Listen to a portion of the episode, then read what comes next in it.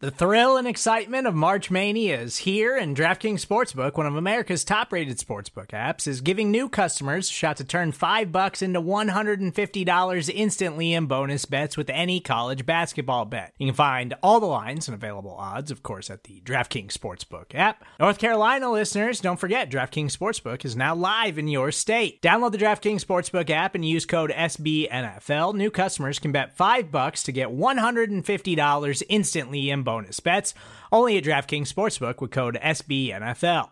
The crown is yours. Gambling problem? Call 1 800 Gambler or in West Virginia, visit www.1800Gambler.net. In New York, call 8778 HOPE NY or text HOPE NY. In Connecticut, help is available for problem gambling. Call 888 789 7777 or visit ccpg.org.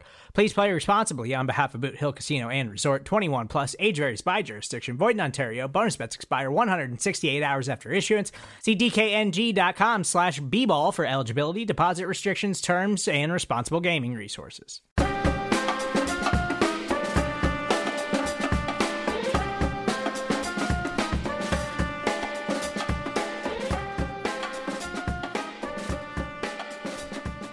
Hello, and welcome to the Big Blue Big Board podcast. I am Dan Pizzuta, joined here by Chris Pflum, and we are here again to break down some of what is coming up in college football, what is coming up in the draft. So we are now coming to you after a Giants win.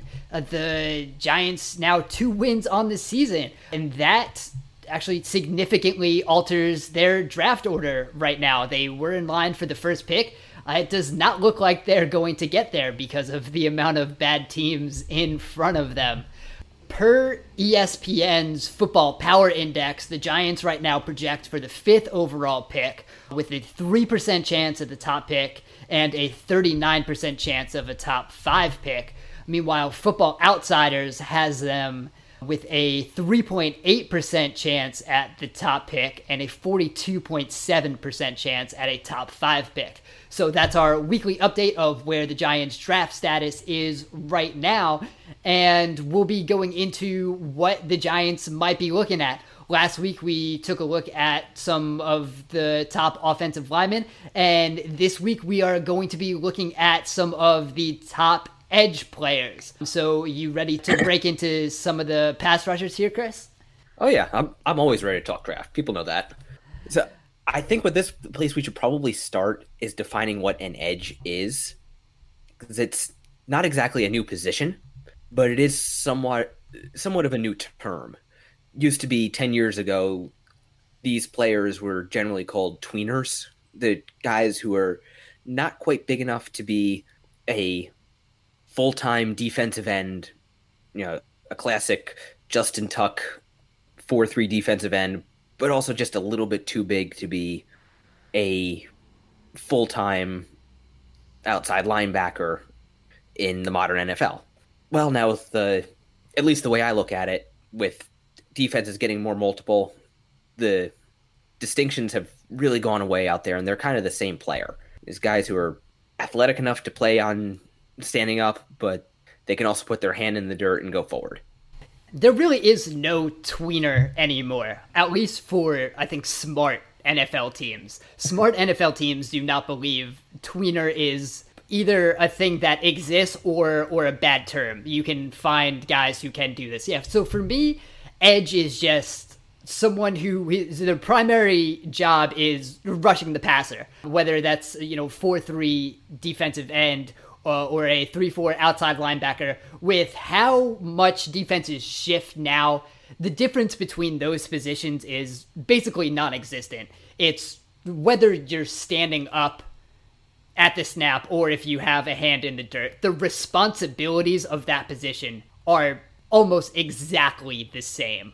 So, so it's it's not even worth breaking guys into four three defensive end or three four outside linebacker anymore. They're doing the same thing, and that's just it's an edge rusher in today's game. You see that now with the Giants right now. We there was so much commotion about how James Bettcher is is runs a three four base, but the Giants barely run a base. Uh, they have guys who are the edge rushers and the guys who are the interior defenders, and those are your BJ Hills and Dalvin Tomlinsons. The other guys like Rento Carter uh, Olivier Vernon. Those are the edge guys. Those are the guys who are going to be rushing the passer. It doesn't really matter where or how they're doing it. They're just the guys who are rushing the passers. And then that's what edge is. So those are the guys we're going to be looking at today.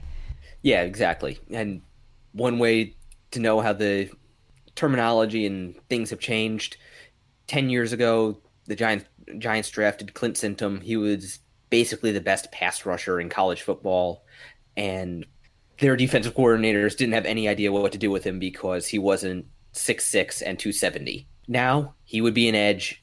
He'd be an outside linebacker on some plays. He'd be a defensive end on some plays. He would be playing the same position going forward and into the backfield. That's it. I think that's the thing. Even I, someone who who has considered edge a position for a while, I I kind of got roped into this. If you looked at like someone like Joey Bosa, who was a defensive end at Ohio State, I thought the fit might be kind of weird where he went to when he went to the Chargers, uh, and they liked to stand up guys more, and that just turned out to not be an issue. Uh, if you're good at rushing the passer, you're going to be good at rushing the passer from wherever you are rushing the passer from. So scheme fit is not always that big of a deal when we're talking about these types of guys. And so when we're talking about Joey, I think if we want to get into the top edge guys in this year's draft, there's only one way to start, and that's his brother Nick Bosa. Yeah, definitely. I mean, he's not playing football right now. He withdrew from Ohio State after suffering a a core muscle injury that would probably have nixed his season. So he withdrew from school and he's just concentrating on getting ready for the draft. But he basically is his brother Joey, who is one hell of an edge rusher. 6'3, 270. He can play from a two point stance, he can play from a three point stance. We've already been over that. We've already exhausted that in, in the last five minutes. Really good hands, really good technique, really explosive in a short area. Personally, I think he might be a little bit more flexible than Joey, but they're really going to win with technique and short area quickness. And again, he's like Bosa, he's a very advanced rusher from his mental side of things. He's always got a plan. He always has an idea of how he's going to beat the guy in front of him and what the play, the off- offensive play is going to look like. So, yeah, definitely edge one. And I don't care if he's not playing half the season, he's going to be a top five pick. Yeah, there was a lot that went on when he decided he was going to pull out of school and focus on the NFL draft. Uh, that to me is something that makes sense for someone who is going to declare early for the NFL draft anyway. Make sure he's healthy, make sure he's not re injuring himself if he's trying to rush back and help Ohio State. I'm totally fine with him pulling out. But even in the games he just played this season, he was only in three games and he had six tackles for loss, four sacks, six run stuffs, and a forced fumble. He was just an absolute monster. And that's definitely something that's going to translate to the next level. Oh, absolutely. And that happens to be a skill set the Giants could use. You know, what with their 10 sacks through nine games, yeah, Edge is definitely a place where the Giants are, are going to be looking. They have Lorenzo Carter, who probably is going to see some more time. They have Olivier Vernon, but we don't exactly know what his future is going to look like. The Giants are able to get out of that contract if they wanted to, but he's still on the roster now, so we'll see going forward. And also, you can never have too many edge rushers. Even if you have some good guys, you can still take one earlier in the in the second or third round. You can never have too many edge rushers, and you can shuffle those guys in. You can have a good rotation, so everyone's always healthy and everyone is always rested, and that makes it more dangerous. Look at what the Philadelphia Eagles did. Uh, more so last season, some injuries have struck this season on that defensive line. They won the Super Bowl by having like going six deep at the edge, and that was just an incredible way to always make sure someone was at 100% going at the passer. Yeah, that's something the Giants have done when they won their Super Bowls. They you just send waves of pass rushers cuz those guys do get tired. They shouldn't be playing 80 90% of the snaps. At least not if you want them to be fresh and effective at the end of the game. No, that's definitely the case. So I think Nick is probably anywhere you look going to be the edge one on pretty much any list heading into the draft. But I think after him, it's kind of preference, I, I think and and you're going to see some different people prefer different types of guys depending on what a team is looking for, what a team does prefer at that position, and some of the builds and some of the athletic traits or the technique. Uh, so the next couple of guys we are going to briefly discuss, they can be anywhere from someone's edge two to maybe someone's edge eight. Um, they could be the same player, and someone could just have a different view of them. Yeah, maybe the biggest one we could talk about there is Josh Allen. And I I mean the good Josh Allen, not the quarterback Josh Allen, the linebacker for Kentucky. You know, he's a guy he's 6'4, about 230. Yeah, he was only a two-star recruit, but he's turned into one of the best linebackers in the country. He's a guy a lot of teams will look at and say, yeah, he's going to be an a highly ranked edge for us. You know, other teams, ones that play more of like a uh, 4-3 over defense who use their linebackers more in space or as occasional blitzers they might look at him and say you're going to be a highly rated outside linebacker for us and not a defensive end. Yeah that's true and if you think of maybe maybe he's somewhere around if you think of maybe the role if we stick with James Bettcher of what the Cardinals did with Haason Reddick a couple years ago when they drafted him in the first round. He was someone who could play all over. He was a defensive end his last year at Temple, and they kind of moved him to to more the linebacker type thing, but he still rushed the passer on about at least 50% of his snaps. So we could use that there. But yeah, I think Allen is going to be interesting. Uh, he's someone I, right now, really like off the edge. And depending on where he comes in weight wise, uh, there's some places that list him at 230. There's some that have listed him as high as 260. So I think he has tried to put on weight. If he is someone who can keep the current athleticism he has right now and can be up at around 260, that is a dangerous guy. So, and I think when we talk about these guys on the edge, this is going to be a position where I think athleticism uh, really matters. So, actually, a lot of my views of, of how good some of these guys are going to be aren't going to be fully formed until we get to the combine and we see the testing numbers on these guys uh, because I think how you can tell the upside of these guys is really how they test and I think edge is going to be is one of the most important positions to see that athletic testing and see where these guys can be and Allen is someone who can potentially test really well. He's someone who could probably have a really high speed score of this group, and speed score is basically a weight adjusted 40. Uh, and that's kind of been shown to when you look at events that correlate for for edge rushers, a weight and 40 are, are two of the biggest ones. So having a weight adjusted 40 is kind of important. So that's something I'm definitely going to want to see from Allen once the combine comes around. But if he's someone who can be in that maybe 250, 260 range, still holds his athleticism, and he's been incredibly dominant this season already. 15 and a half tackles for loss. He has 11 sacks, 18 run stuffs. He has five forced fumbles.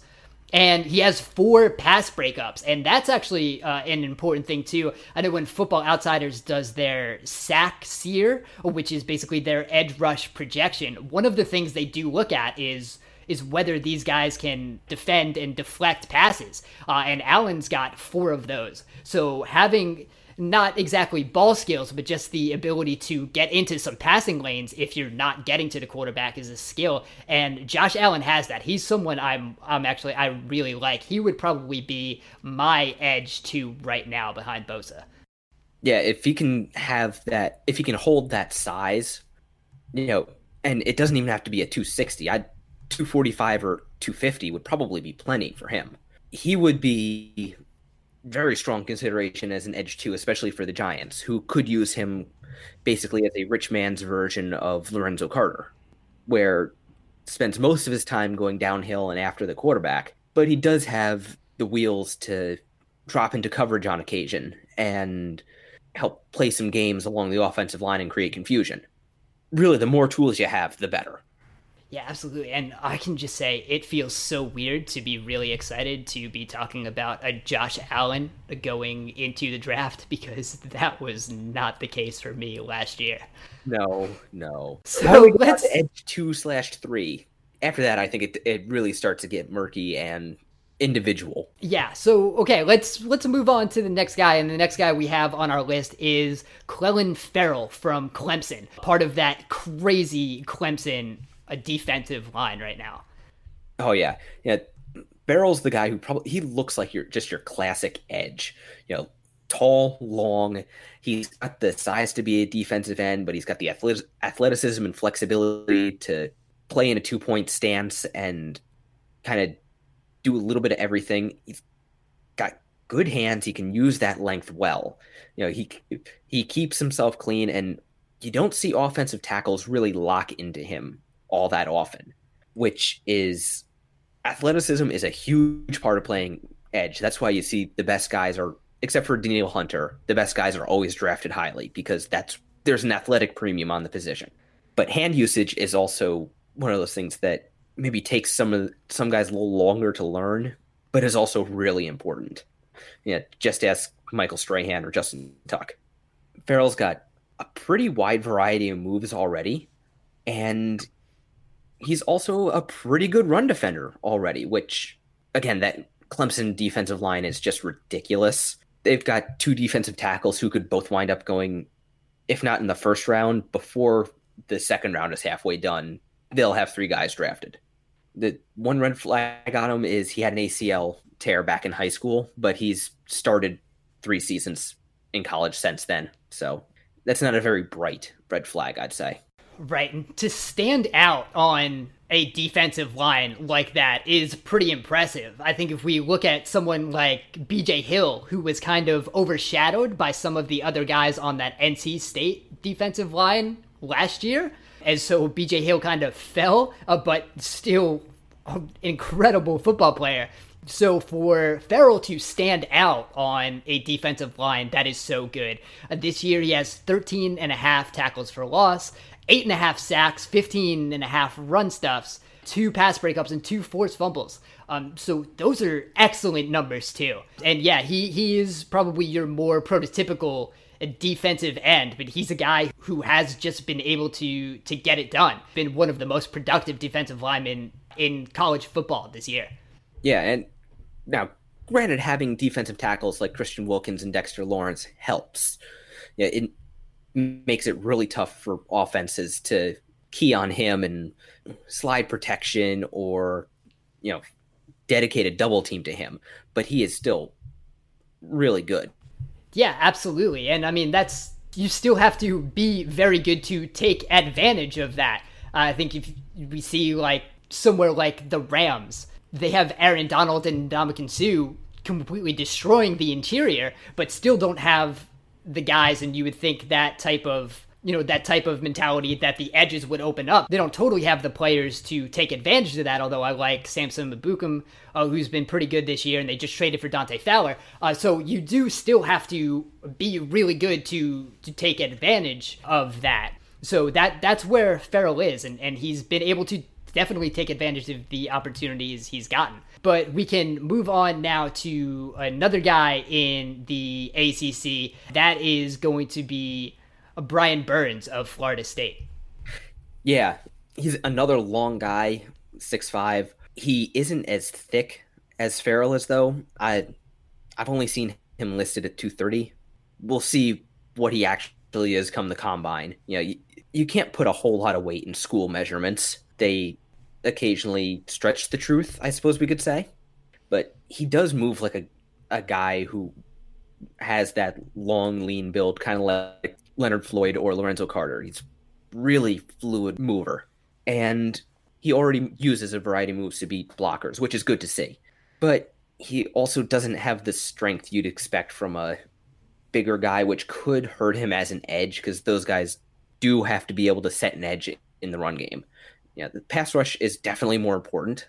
Teams generally don't draft run defenders highly, but it's still something they need to be able to do.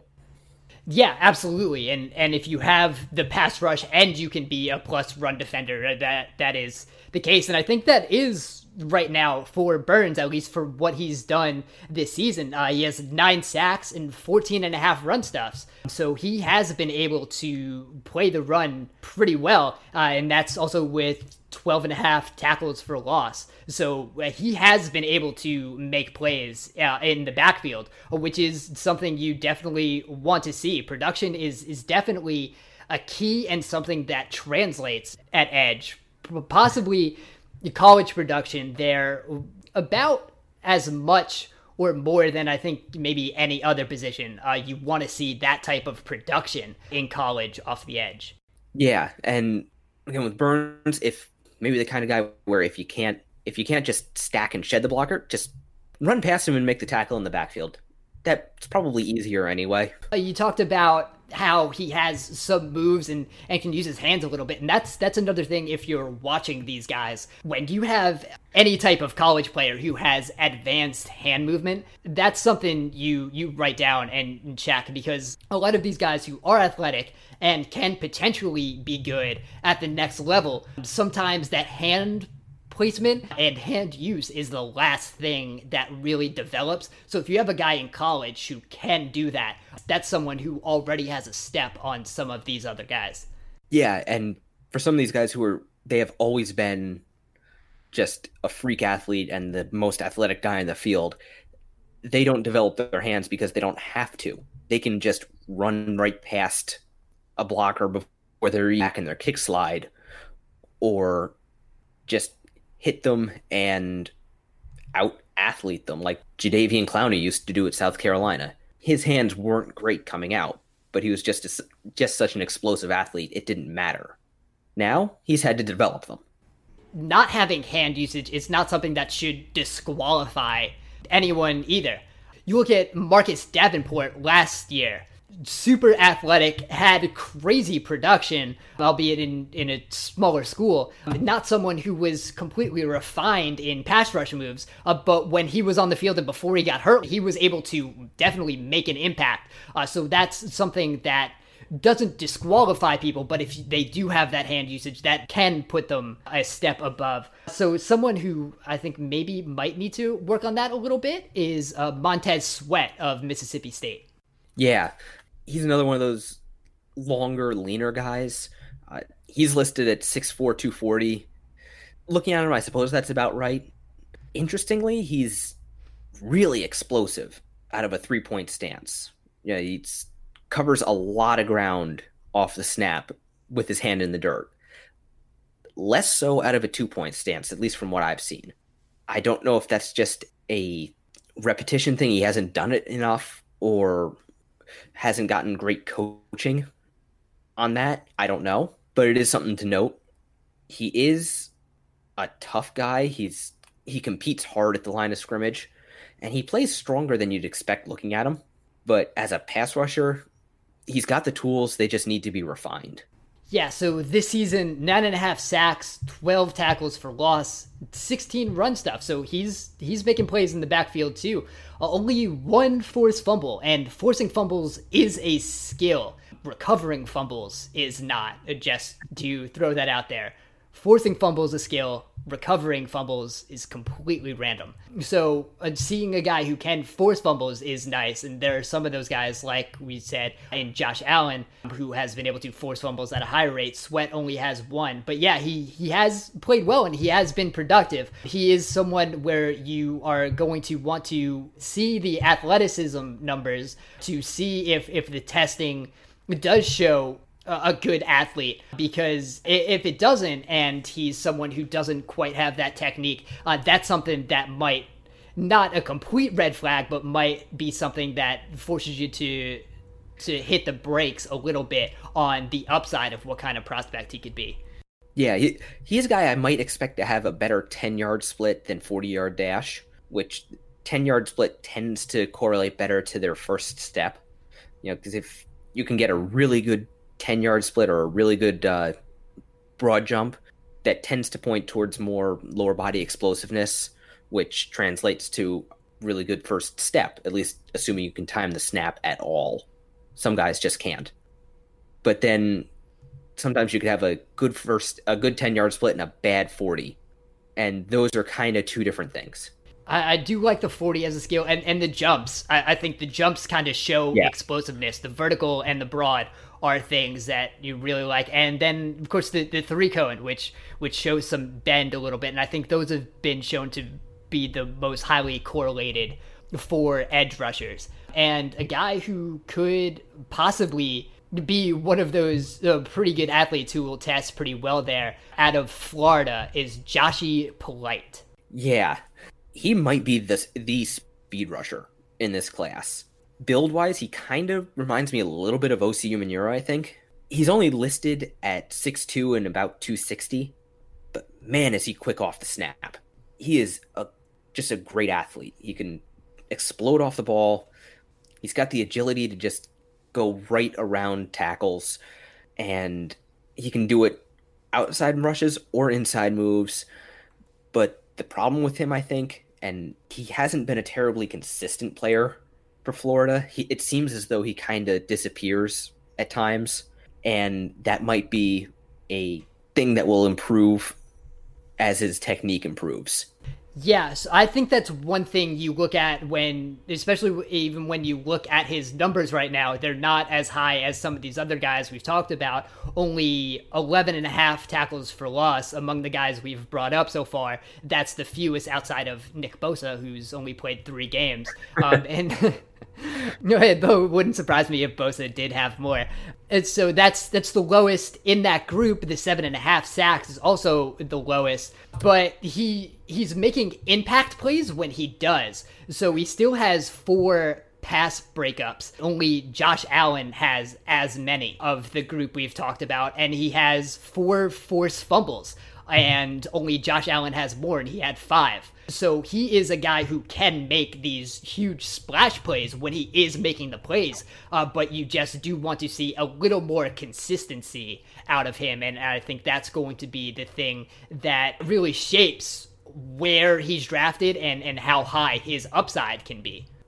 That kind of has the look of more of a day two pick, a guy you say, hey, we like some of the things you can do, but we we need to work with you some before you're ready. And along those same lines is D'Andre Walker from Georgia. I'm still looking at tape on him. He was only a part time player in 2017, but he's kind of average size. Again, listed at 6'2, 240, but he is a tough dude. He's one of these guys, he always plays hard, he always hustles, and he's got enough athleticism and flexibility, I think, to play on the edge and be a reasonably consistent pass rusher at the next level. But he also needs refinement in tech in his technique and just learn how to use his tools. I'll be interested to see his measurements come the combine. It looks like he might have oddly long arms for a guy who's six foot two. And arm length is something we haven't talked about. That's another thing that is generally important for edge rushers just because you want to be able to get your hands on an offensive tackle before they can get their hands on you. That's why arm length is important for tackles. Well, sort of important. It, it's not as important as other things, but that's also why they tend to draft taller tackles, just with the idea that whoever gets their hands on the other one first generally wins and some of that can cancel out with athleticism if you're quick enough to get in there. You don't necessarily have to have the longest arms but yeah that is something uh, people are going to look at. And walker is walker is going to be interesting uh, just kind of because of that georgia scheme. They like to play guys at more linebacker with with mixed responsibilities and they're not always edge rushers. And that is that was one of the issues with Lorenzo Carter. Lorenzo Carter was not really an edge rusher at Georgia. So he finished his Georgia career and this is Lorenzo Carter with 21 and a half tackles for loss and 14 sacks in 4 years. So we're we're talking about guys like we just talked about Josh Allen. Josh Allen has 15 and a half tackles for loss and 11 sacks this year. D'Andre Walker is a similar guy. He's only played, you know, he did play in 14 games last year. He's played in nine this year. Uh, but for his career right now, through four years, 24 tackles for loss and only 11 sacks. So if he's a guy you're trying to project as a pass rusher, that's going to be a different role than he played at Georgia. And it's very similar to what we saw with Lorenzo Carter last year. Yeah, the that Georgia scheme, they asked their guys who would be edge players to wear a lot of hats. That was something you had to kind of reckon with with Leonard Floyd when he came out a few years ago because it same position some snaps they're asked to play defensive end, some snaps they're asked to play linebacker in space. Sometimes with like Carter and Floyd, they were almost playing like a slot corner role. And personally, I think doing that, you know, it can hold the player's development back rather than just letting them concentrate on one thing that they're probably going to be best at.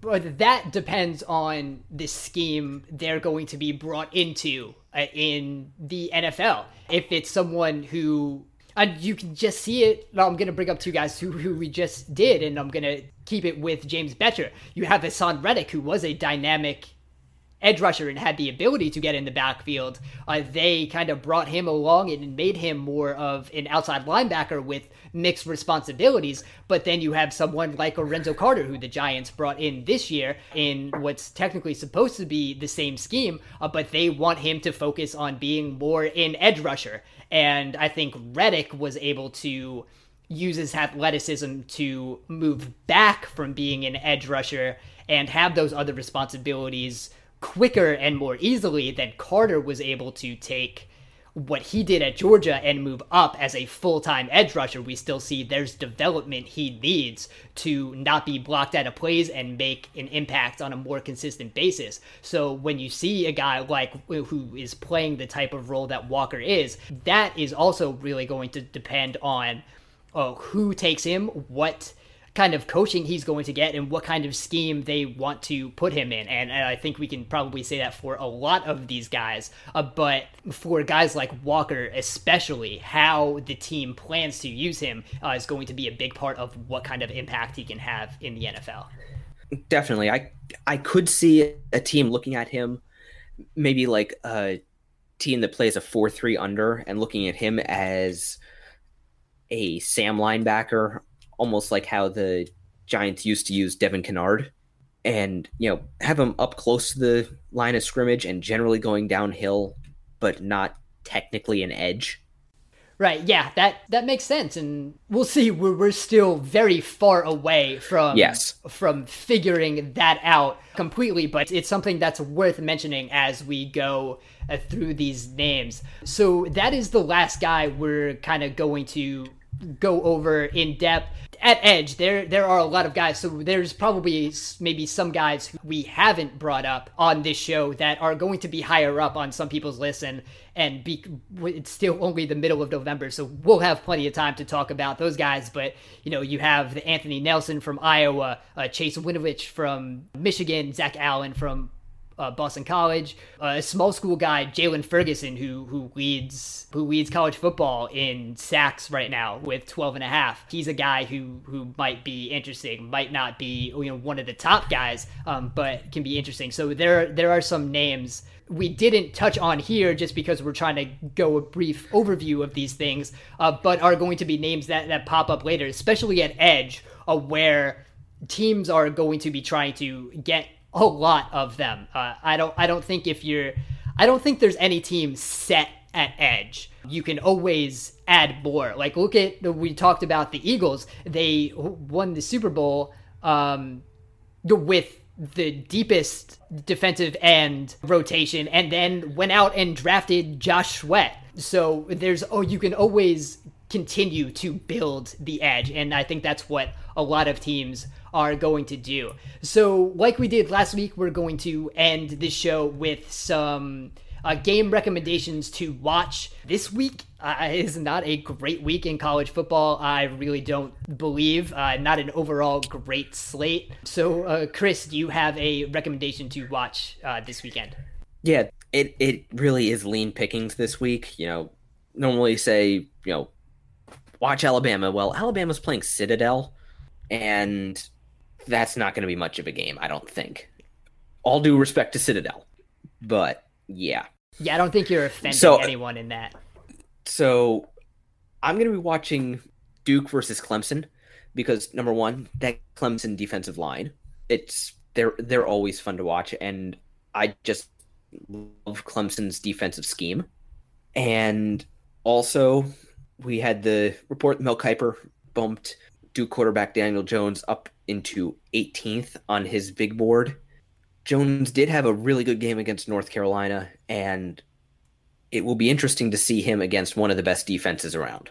Yeah, so like I talked about last week, I do like seeing these quarterback prospects against good defenses. Clemson, number six in pass defense per S&P Plus, which again is the college football uh, advanced efficiency metric. Gonna be honest, I I just I don't see it with Jones right now. Uh, he is not going to be someone I like from what I've seen and the numbers I've dug into so far. And even after that North Carolina game, his numbers are still not good and well below all these other guys uh, that are potentially going to be in this draft class. But I'm still going to be interested to see how he does uh, against Clemson. But right now, I, I think I'm going to be out on him. But I, I know he he's going to be someone that's probably going to be talked up. So for my recommendation is going to be going on at about the same time. There's really not good games until the nighttime. Uh, I'm sure some people are going to be interested in Notre Dame Syracuse, which goes on at 2:30. Uh, but if that's not a Notre Dame blowout, I will be very surprised. Personally, I'm going to be excited to watch uh, Temple South Florida at noon, uh, just because I went to Temple. They're suddenly kind of a good team. They've turned into some offensive juggernaut over like the past two games and also have one of the best defenses in college football right now. So uh, that'll be fun, at least for me to watch. But I'm going to stick with my AAC pride here and UCF Cincinnati at 8 p.m. on ABC. A college game day is going to UCF. This is two top 25 teams, UCF undefeated. McKenzie Milton is super fun. Uh, he's someone, if he enters the draft, is someone I'm going to be so much higher on than everyone else. I think he is very good at quarterback. I think he would be very exciting to watch. And Cincinnati is number 12 in pass defense S&P plus. Uh, so that is going to be quite the test. And that is the big ABC primetime game. So that will definitely be something uh, you guys uh, should be watching. If you can flip and it, the Duke Clemson game is probably going to be fun for like maybe a quarter. You can see whether Duke is going to hang in there or not, and probably by that time that starts at seven. And probably by the time UCF Cincinnati starts at eight, uh, you know how that Duke Clemson game is going to finish. Uh, yeah, definitely. so those are our recommendations. Sorry that they're short, but uh, this week is is not as fun and doesn't even have really as many intriguing draft matchups uh, as there was last week. So we are going to end it there. Uh, thank you guys for listening. You can uh, subscribe to this podcast everywhere you find your podcast. Please rate and review. Now, please check everything out we do on bigblueview.com. Uh, you can also follow us on Twitter. I am at Dan Pizzuta. Chris is at Raptor. Chris is at Raptor MKII. And you can follow our work there. We'll be writing a whole bunch more about the Giants, a whole bunch more about the draft as that goes forward. Follow Big Blue View on Twitter. That's simply at Big Blue View. Uh, follow Big Blue View on Instagram. I've been doing some Q and A's in the Instagram stories lately, and that is Big underscore Blue underscore View on Instagram we will be back on Monday breaking down the Giants game against Tampa Bay. So thank you all for listening, and we will talk to you again soon. Hello, I'm Spencer Hall from SB Nation, and I want to tell you about my new show, It Seemed Smart. It Seems Smart is a show about people doing things that, for some reason or another, seem smart at the time. Those things might include doing a little cocaine and driving a bike up a mountain, or I don't know, Maybe racing 100 miles per hour across the country in the middle of the night with no one's permission. Or even stealing a bat from an umpire's room in a Major League Baseball park. Check it out, and if you like it, tell a friend. I'm Spencer Hall. Don't do anything smart.